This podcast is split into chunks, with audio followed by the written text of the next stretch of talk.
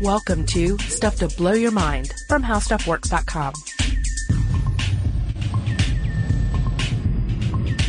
Hey, welcome to Stuff to Blow Your Mind. My name is Robert Lamb. And I'm Julie Douglas. Julie, why is being on a plane the absolute worst? Like sitting there on the on the plane, uh, waiting to take off. Mm-hmm. It seems like every possible annoying thing in the world is inevitably trapped in there with you. Well, I mean, your personal space is being invaded, right? There's Right. elbow wars going on. It's true. There's stinky air being circulated. Well, yeah, yeah.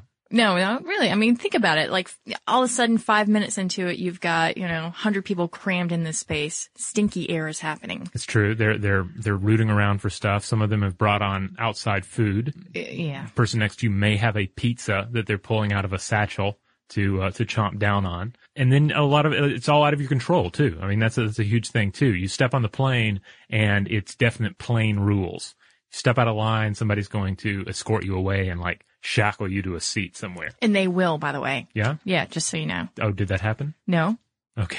But there are other elements going on, right? I mean, the, really the five senses are engaged here, and and uh, most notably the uh, your your ears. Yes. There's just they're being assaulted, right? Yeah. Because inevitably, when you get on that plane, there is going to be a baby crying or a toddler whining. Yes. This is just the law of airplane travel. Yeah. Generally the dogs are going to be, uh, tranked. So you don't really have to worry about those. No, no. no. Sometimes I've heard, I've heard of people flying though where they're encountering cats, uh, cats in little boxes on the seat next to them. cats caterwauling. Yeah, I guess. I mean, that's what they're going to do for the duration of a flight. If they do it for an entire drive across uh, town to to the vet, uh, I think it's guaranteed um, on a transoceanic flight. Well, unless they get a mother's little helper. You know what I'm saying? Well, that's true. You know, but, um, wink, wink. But I mean, oh, okay. So sound is a big deal on the plane. Now, obviously, eventually there's going to be uh, an airplane engine and some nice sort of white noise hope, to sort yeah. of help. Eventually, you're going to be able to turn on your uh, iPod or, or other listen to music uh, device without uh, being yelled at and, and hopefully drown out some of the sound. But there's there's going to be some time there where you're going to have to deal with the crying baby, the dude that is coughing and sniffling, Mm-hmm. um, the the person who's like shuffling papers, the person who won't stop fidgeting with their seatbelt, uh, The cell person- phone talker. Oh, and the cell phone talker. Uh, well, luckily that'll. I, well, I don't know. Can you talk on a cell phone on some flights these days? Um, I think some transatlantic Yeah. ones you can. I, I can't recall. I remember seeing a news item about it and sort of cringing inwardly. But certainly everybody tries to finish up their conversations before, the plane. before they take takes off, off and before then- they and then right after then they land, you have descends, to have that weird call where you're getting arranging. Generally, it's just like arranging pickup. Like I'm here. This plane is awful. Um, I'll be out in 10 minutes. But, but when you first got on the plane, uh, there's no telling what it's going to be. Some snippet of some, uh, some conversation that is just amazingly irritating or way too personal. And you're like, why? I can't believe they're having this discussion. Uh, cause, 'cause some people just have That's true. blinders on when That's they're, when they're having these, these discussions with, uh, with somebody and, and you're like, whoa, that is way too much detail to just be shoveling out into the aisle on the airplane. And it's the worst because you know you're only hearing half of it, and the Yes. the half of it that you are hearing sometimes is so, like you say, horrendous. You're like, really, you don't need to be airing your dirty laundry, and I only knew half of what you're talking Yeah. about. So obviously, what we're talking about today is, is sort of the science of pet peeves, why we react the way that we do. Yes, because inevitably some scientist, uh, researcher, neuroscientist has been on a plane, put up with this stuff, and then they've decided, that's it. I'm going back. I'm getting funding. I'm going to research this. We're going to get a test group together. I'm going to figure this out. And my next flight is going to be far less annoying. Right. We hope, right? right? Or at least we've we've uncovered the reasons why we're annoyed. According to an article on Wired by Alice Vincent, there is one sound more annoying than nails on a blackboard or even sirens. And that is. The whining child. yes, the whining child. Now, not- just the crying child, but the whining. Specifically the whining child. And and that sort of caterwauling actually peaks between the ages of two and four, in case you're wondering. This this this frequency that toddlers seem to cultivate and and just uh resonate there out in the universe. So this is like the mom, I don't want to sit in a blah, blah, blah, blah. That Ooh, one, you right? that kind of, yeah, yeah, Yeah. you got it. Um, oh, yeah, that. Um, and it doesn't matter if you're a parent or not. It, it affects everybody equally. Yeah. It bothers everyone. Um, in a study published in the Journal of Social Evolutionary and Cultural Psychology, participants were asked to do subtraction problems while listening to an infant crying. Uh, also regular speech, silence, whining, and a high-pitched table saw. and motherese. Motherese. Now, Listen- now, can you give a, as a mother, can you give an example of motherese? Oh, I can give you one wobble. Oh, Oh, I know, right? That just that just made me feel Oh. dirty. Um, this is that sort of exaggerated baby talk, and it's universal. It doesn't Right. matter what language you speak in. There's there's motherese, and we do it when we talk to babies, and we do it when we talk to our pets, and Oh, yeah. sometimes to our I mean, significant others. I, I, Yeah. I generally don't use that voice um, when talking to my significant other or my cat, but occasionally somebody else will be introduced to the cat and they'll like break out some motherese on him. I'm always kind of like, oh wait, don't talk to my cat that way. She's not, she's not accustomed to this. That's interesting. You're like, don't expose my cat to to motherese. She's going to expect this, or is that what you're thinking? I don't know. I just think it might warp her somehow, you know? It's an irritating sound and I'm like, oh, don't inflict that on me. Don't inflict that on the cat either. Well, the worst though, I think, is when people flirt in motherese. And Oh. it reminds me of that Seinfeld episode in which Jerry and his girlfriend started calling each other schmoopy. I don't know if Oh, you remember this. When you're schmoopy, no, you're schmoopy. Well, and this, I guess this also kind of ties into the whole, um, the whole sexy baby voice. that, Which uh, I just don't get. Yeah. Yeah. but but it, it seems to be uh, similar le- levels of annoying. Maybe Yeah. not quite as, as bad. I mean, and I, I don't know if it's been uh, empirically studied uh, like the motherese. Um, Oh, what? The sexy baby voice? yeah, yeah, A Yeah, I don't think- peer-reviewed study of the sexy baby voice. I don't think that there's any sort of uh, brain development that is going on with the baby sexy voice, but you Mm-hmm. know, at least with motherese and with babies, we we can see an actual tie there between you know cooing to a baby and talking in motherese, and the child actually understanding that this voice is specifically for him or her, Gotcha. and to pay Yeah. attention. And that these words like din din, and go- now I know how to completely annoy you. This is awesome. Um, for dinner, that is short for dinner, and so they sort of understand, uh, you know, phonologically from motherese. But that being said, motherese, as annoying as it is, is still less annoying than the baby whining, because because when those people were doing uh, the, the math the subtractions, they found that uh, they made more mistakes per math problems completed when listening to the whines than any other speech patterns or noises. Huh. And just to be clear too, when they used the, the, the language samples, the speech patterns, what they did is they scrambled it so that, uh, or excuse me, they didn't scramble it. They, they had it in another language. And the reason they did that is because uh, they didn't want people to be distracted by what was actually being said. They just wanted to hear someone talking. Wow. Huh. I wonder if anyone has ever used this to try and uh, get some sort of break on their taxes or excuse some sort of uh, clerical error in uh, bookkeeping, where they're like, "I'm sorry, I work at a preschool. Look at the study. I, I was I was doing really good to get any of this right." I was on an airplane trying to complete the report. There was a baby whining. What was I to do? It's true, but uh, it is. But, but of, this is tied to an evolutionary thing. Yeah, yeah. because because the idea is, I mean, we've discussed before, like the big evolutionary push is reproduce, make another little person, and uh, push that person out, continue the, the the gene, continue the species, Mm-hmm. and so therefore we have it built in that it's like, whoa, one of the larval humans uh, requires sustenance. Stop what you're doing, tend to that. And then you can get by with whatever the other thing is because this is the thing that is genetically most important. yes, the larval humans are trying to get the parents' Yes. attention, and that's what co-author Rosemary Sokol Chang seems to think. She's uh, she ran the study, so yes, there it's something. It's this sort of pitch that could drill through any distraction to get your parents' attention. The larvae require candy. The larvae require toys. Whatever it is, it's more important the than checking have a out. Sorry, I'll, I will really stop doing that. Um, so that explains that explains whining, the the the child caterwauling. Uh, what explains the annoyance that we feel when we hear only half of a conversation? Yeah, this is really interesting. And uh, we touched on it earlier. Half of a conversation. Uh, we're eavesdropping on half of something. And so the, our, our brains cannot help but follow along and try and make sense of what we're hearing. I mean, our senses have evolved to make sense of the world around us and help us navigate this world. And, uh, and therefore you've got this half of a conversation going on, even if you don't want to, even if you know it's the dumbest conversation on the planet, or it's something just completely offensive and you know that you are growing stupider, uh, every second that you listen to it, you, your brain cannot shut it off. Um, there was an interesting, uh, study into this by a graduate student at Cornell University.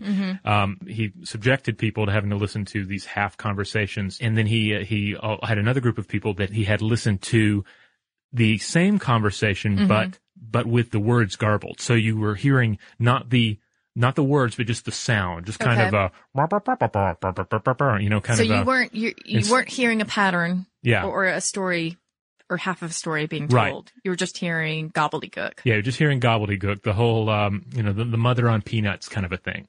Uh, because the idea, yeah, because the idea was, um, are, are we annoyed by the sound? Is it just the sound of somebody else yabbering when we're trying to do something? Or is, is it tied to the words? Is it tied to our brains trying to figure out the meaning of this conversation? And it's tied to the meaning. That was what he found. The person was far more distracted.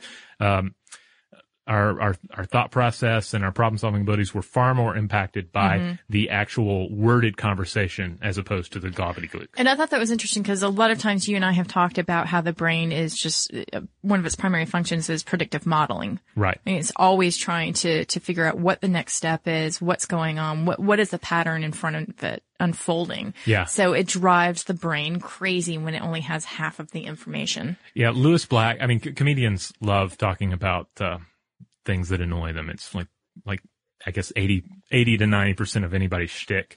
But, uh, Lewis Black has this bit where he's talking about overhearing part of a conversation, uh, I believe about, um, it was something to the effect of uh, a woman saying, "And then if I didn't have that horse, I wouldn't have gotten into college." Yeah, I forget. It, it involved college and a horse. And that's the only piece he heard. Yeah, that's the only piece he heard. And so he does this long bit about where, where he's just flying into a rage about his inability to understand what the context could possibly be for such a ludicrous statement. Mm-hmm. Uh, it, and it's a great example of how I think any of us feel on some level when we're hearing this conversation. Like, what was that person talking about? I remember, um, I remember being in an airport and overhearing just, just one snippet. It wasn't enough to be annoying, but I heard some guy say, yeah, I'm about to have to break through some membranes. And, and that was, that was it. And then, so for, for a while, it's like, what membranes was he going to Yeah. break through? Like, I'm, Is this metaphorical or yeah, yeah? Yeah. I'm, I'm picturing him like, you know, he's like shrinking down Fantastic Voyage style and like, you know, journeying through some Right. cellular tissue or something. I don't know. It just made, or is it some slang that I'm just not hip to? I don't know. I love that. You're like, is he turning into a blood nanobot? um, the Science of What Bugs Us by Joe Palca and Flora Lichtman is, is a book that actually covers a lot of this uh, material. And, uh, co-author Joe Palca actually says that you can, you can actually change the circumstances, uh, um, when you are being annoyed Okay. by by something like this, and he calls it cognitive restructuring. Uh, he says that when you're faced with a situation in which you're annoyed, a cell phone call, a seemingly endless line that you're standing in, or a mosquito buzzing around you, you can practice cognitive restructuring. So his his, his example is you can tell yourself that the mosquito is just a part of the life flow in the world, and I shouldn't be mad. It's just trying to do what it is genetically programmed to do. And that, that sort of cognitive restructuring will alleviate your, your symptoms of annoyance. Huh. I'm Well- going to try it. Okay. Well, I found that I'm, um, one thing I try and do is just, uh, tell myself, don't be a jerk. Don't be an idiot. you Oh know? yeah, yeah. That that tends to, to help. Like if I, I'll find like it'll be a situation where, um, and, and I think this is something a lot of people do, especially in this day and age. Something annoys you, and you have to vent. You have to say something about it.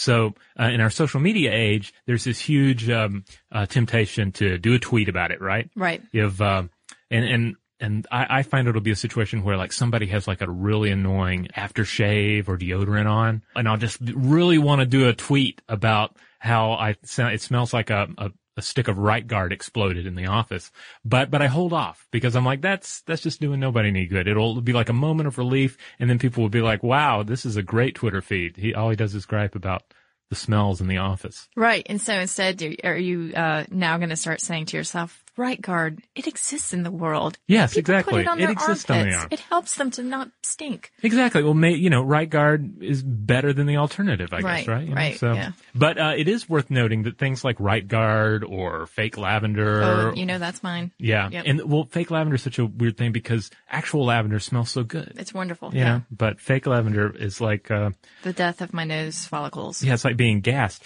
and um, and I mean, and that is is uh, is specifically tied to our genetic structure. There's a gene called TRPA1 that's TRPA1, and um, in mammals, it's prim- primarily a receptor for chemical irritants.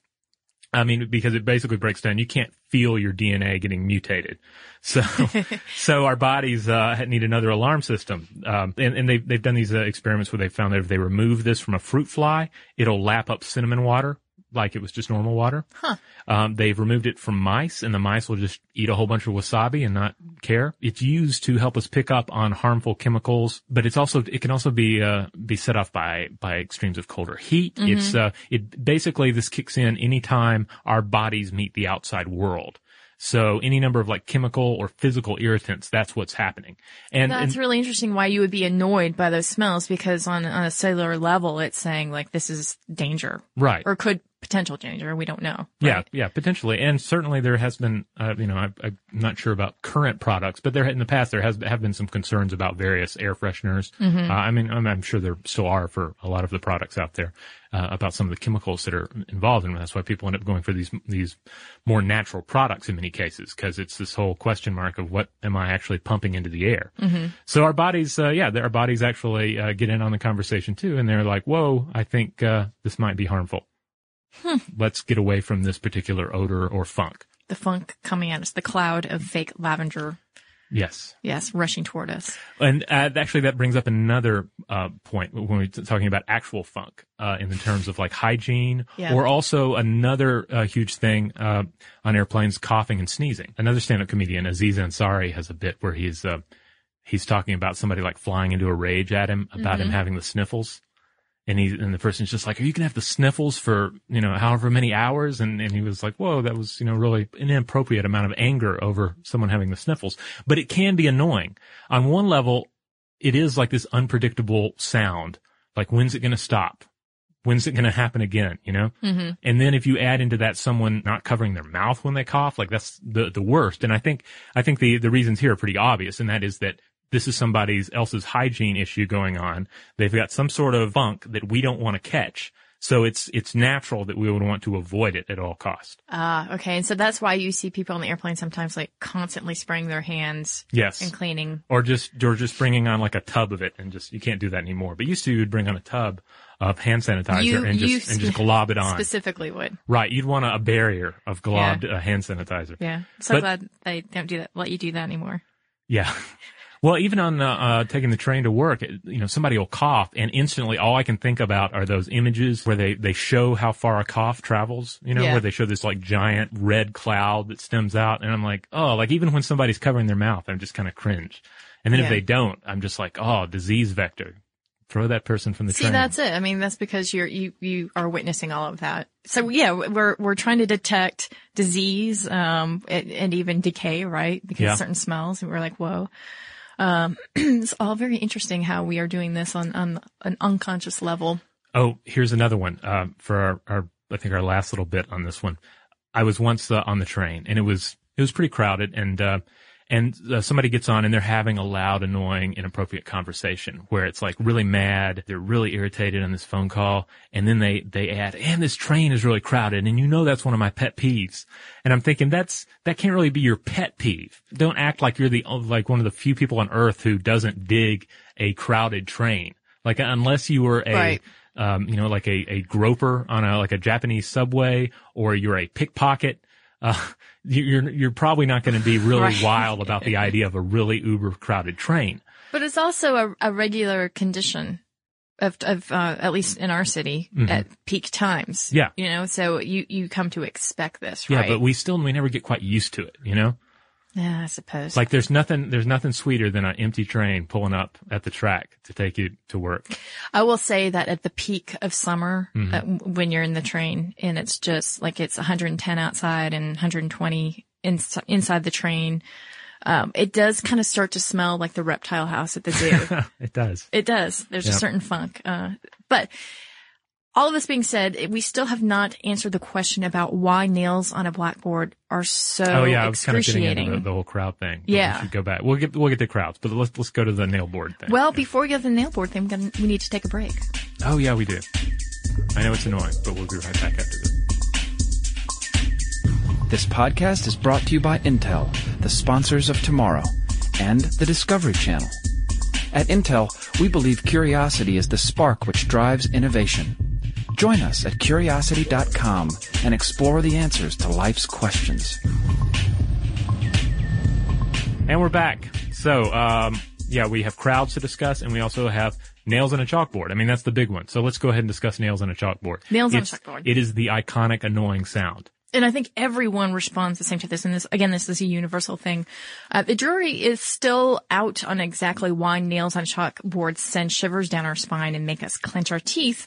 But a 1986 study by doctors Lynn Halpern, Randolph Blake, and James Hildebrand subjected 24 volunteers. Hildebrand, like the the fantasy uh, artist who did all the Tolkien illustrations. Yes. Oh, okay. That's what, I mean, the name caught my eye too. Um, 24 volunteers, I'm going to put volunteers in, in quotation marks, I think, uh, to 16 different sounds and found that the sound made uh, from dragging a three-pronged garden fork dragged across a piece of slate was the worst. Which is kind of like, well, yeah, of course, no doubt. Uh, it was thought that the high frequencies were actually the culprit, but they found that when they removed the the um, high frequencies from the sound recording, that that had no difference. Oh, so it was the it was the combination of the high and the low. It was actually the middle frequencies that were driving everybody nuts.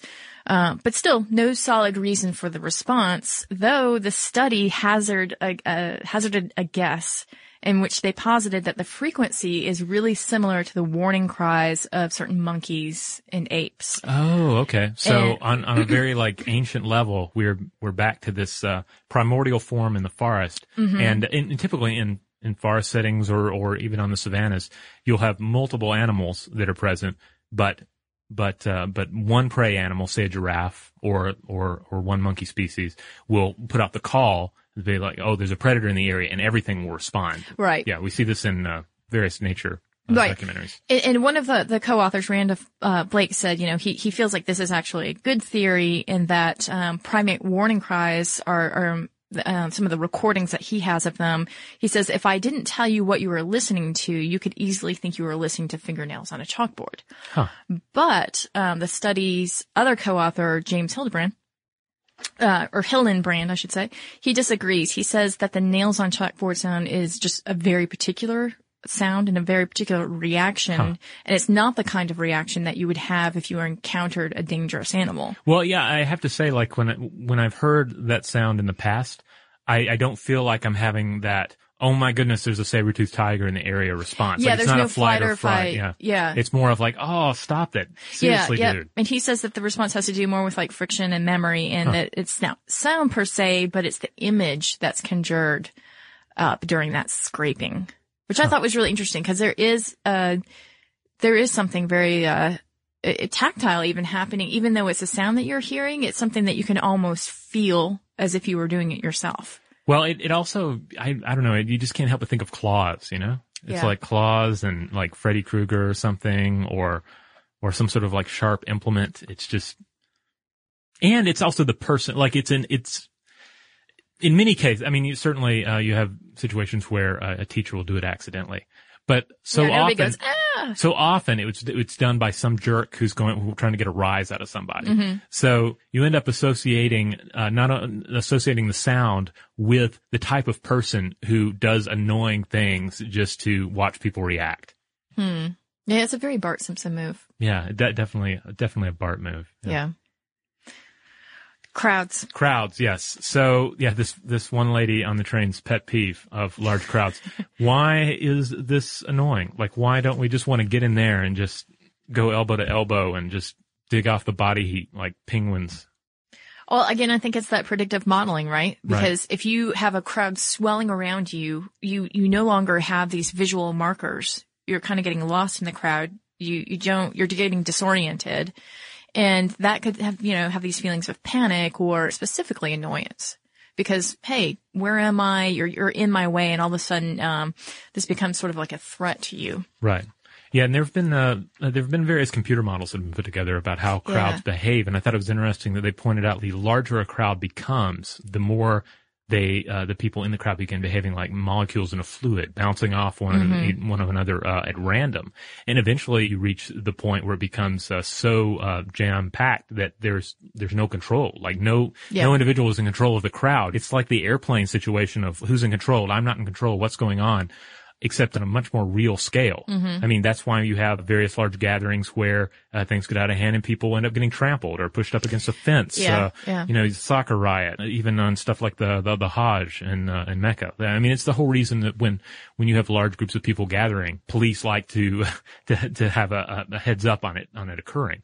Um, one of the reasons, like it or not, that um, uh, social media departments of various uh, police uh, departments are increasingly uh, focusing on uh, flash mobs. Mm-hmm. Because if there's going to be a lot of people gathering in a place, even if it's something sort of simple like, oh, you know, a thousand people wearing party hats, well, that's great, but it's still going to be a thousand people suddenly appearing in a tight space. Right. And that brings on up various wild cards of, uh, of human behavior and just sort of groupthink or in, in this case, it's not even groupthink. It's just bodies behaving like molecules in a space. It's interesting too. I think in some of those studies, uh, particularly people who study um, like egress flows for public transportation, they notice that when it starts to get somewhat crowded, that people actually do move in patterns like V formations, and it's weird that they naturally do this. It's sort of like the emergence that we've talked about Right. before, how people just like there's sort of like one brain that takes over. Um, and and that actually those sort of formations aren't really helpful because they block you know, uh, ways that you can sort of navigate the crowd. But then there is a tipping point where the crowd becomes, there's so many people in the crowd that, like you said, them, it's like they behave erratically and it's like molecules bouncing off one another. But it's really fascinating. Right. And then you, you like I say, you get in a big enough crowd and you're going to lose your bearings. You're not going to know where you are. And that's Yeah. going to, that excites and frightens us, frightens us on a, on a very primitive level. Mm-hmm. Because, um, I mean, just rewind back to, uh, to ancient times and imagine yourself in some sort of a setting where there's the potential for that saber-toothed tiger to be Mm-hmm. around the corner and you don't know where you are. You don't know where you are in relation to your home base, to cover, to, uh, where you just came from and to where you're going. Uh, your very life may be at stake. Right. And if you don't have that blueprint, that predictive modeling, then everything is a threat, right? Right. Because you're taking all that stimuli in. Yeah, and I do applaud uh, Atlanta's uh, MARTA public transportation for significantly cutting down on the number of saber-toothed tiger attacks that occur every year. Well, I think it's all their, their, uh, the posters that they've put up. Yeah. It's just, it's, uh, there's a lot more awareness now. Yeah, yeah. Don't don't feed them. It just encourages more saber-toothed tigers to run around on the tracks, and definitely don't approach them and try to pet them. Yeah, Yeah. even if they're wearing a top hat. Exactly. Yeah. So, pet peeves, there you go. We covered some of them, not all of them, but some of the big ones anyway, and the ones that have been studied. Though I imagine everybody has some variation uh, on these that they find just extra annoying. But- Well, yeah, and some of it depends on the environment in which you grew up in, right? Right. That's that's definitely going to color your perception. Yeah, th- yeah. This podcast, though, it also serves as a nice sort of part two to the previous podcast we did about uh, like why is the sound of gum chewing annoying? Uh, misophonia. Yeah, yeah. And uh, we actually received a few different listener mails about that one. We heard from listener Anne, who writes in about misophonia. She says, Wow, I may have this, but I think it's also connected to my ADHD. I have a worker who pops her gum and makes weird stuff nasally sounds, and it drives me nuts. I can't concentrate on conversations if there's quiet music or talking going on in the background.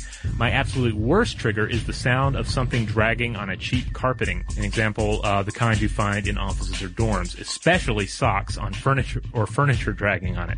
Socks alone bother me, and I hate wearing them for the sounds they make when being put on or taken off. Even thinking about it makes me feel icked out. So uh, that that there's some insight there into a very particular uh, annoyance. In this case, socks. I, I wouldn't have guessed socks. I, I wouldn't, and I and I may have been kind of snickering a little because I I mean for me socks are an absolute good. I think I like putting on pair of socks. That's because they're soft. And, They're soft. It's good time. But again, misophonia is is those subtle sounds that drive people yeah. crazy. I recently read where someone was driven nuts by the sound of balloons being blown up and then tied I together. saw that. Yeah, somebody was ranting about um, yeah specifically like you you go to an event and there's somebody making balloon animals and it's Yeah. like Yeah, it's That- like sound, yeah. magicians, clowns. I kind of go medieval on because it drives me nuts. Yeah. Yeah. Well, well, there you go. So yeah, I can definitely understand how socks could be annoying to somebody. It's you know this subtle sound in the background that uh, eventually leads to madness. Uh, we also heard from a listener by the name of uh, by the name of Ian. Ian writes in and says, I'm a big fan of the podcast, started listening during the summer, and now I've listened to almost all of them. I just finished the Misophonia podcast, which totally blew my mind, pun not intended. I've wondered why the sound of eating eating bothers me the way it does, uh, except when I do it. It's not fun having this. I really like food and the people I'm with, but it's incredibly hard to concentrate and keep cool when all you hear is chewing.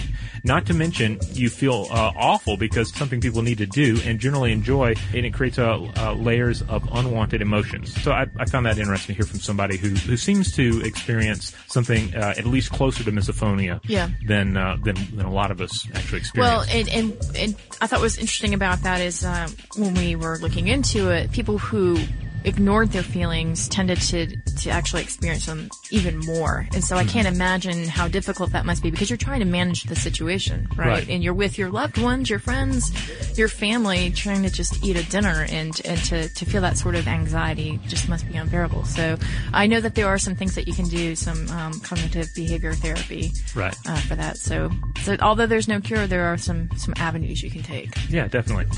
And uh, not related to the misophonia, we uh, also heard from a listener by the name of Annie, who also happens to uh, edit this show for us. Annie. Uh, yeah. Uh, Annie writes in and says, um, at the end of your nightmare podcast, yeah, I know this is a little late, you called for accounts from people who have died in their dreams. For eight years now, I've had dreams with a continuing storyline that takes place in a futuristic war-torn world of genetic modification. The dreams don't come at frequent intervals. Um, sometimes I have to wait weeks to find out what happened after I, I woke up from the last one. Each new one picks up where the previous one left off. The characters have undergone the passage of time. There are flashbacks to other dreams, and I can never predict what's going to happen. I've woken up stunned at the outcome of these dreams before and will consciously try every night to return to the story, usually to no avail. The funny thing about it, to me, is that the character, and I say character because it was me, but much more awesome in every way, uh, that was uh, based off me in the dream, died after only about a year. So I'm not even in them anymore. Uh, I see it from the point of view of one of the other characters. The POV switched over to the new character after the death of my own, which can sometimes be strange and unsettling to feel uh, something so strongly while dreaming and then wake up and have your own very different take on the whole thing. Anyway, just thought you might find it interesting. Love the podcast. Keep up the awesomeness. Well, that's a pretty awesome dream on several levels. Yeah, actually, I was so excited to hear about that because I've had something similar like that, Uh-huh. but not to the degree that she has. And I really think that we should just all encourage her to write those dreams down Right. because I really feel like there are like three novels here or Exactly. a Manda- series in the mandatory work time napping. I'm going to talk to Roxanne about getting that in place. Yeah, yeah. Annie, Annie needs to go into the sleep chamber and uh, and create some dreams. Yeah, because I've, I've mentioned before how I returned to this setting that's like some sort of unreal public transport underground train kind of situation. Mm-hmm. But there's not like an overarching story or characters. It's just kind of a place that Yeah. I seem to wind up. Uh, it seems very much a product of my daily commuting. But this, this is a whole other thing. And I mean, to be killed off in your own dream after Yeah, a year, yeah. writ- written out of your dream. That's But I love that it continued. Yeah. I was like, oh, okay, that character came to an end. We're still going forward with this uh, storyline here. maybe it's not a dream, or maybe this is the dream. Are, you- are you going parallel universe with Could me? be. So, so Annie, uh, when you listen to this, just consider the fact that maybe this is the dream, and um, the real world is the one where um, you're dead. I guess. Um, okay, No, that- no, that- no, no, no. That is no. Uh, if you're listening to this, Annie, write down the dreams because we okay. want to read the story. So, uh, if you have something you want to share with us, uh, be it a pet peeve, um, a sound that annoys you, or some strange other world that you go to in your dreams um, that involve the future of humanity, let us know. You can find us on Facebook and Twitter. We are Blow the Mind on both of those, and we regularly update those feeds with uh, all sorts of links to stuff we're uh, researching, stuff we're writing, stuff we're thinking about podcasting about, and we're always uh, ready to, to hear from you there. Yep, and you can always drop us a line at blowthemind at howstuffworks.com. Be sure to check out our new video podcast, Stuff from the Future. Join Stuff Works staff as we explore the most promising and perplexing possibilities of tomorrow.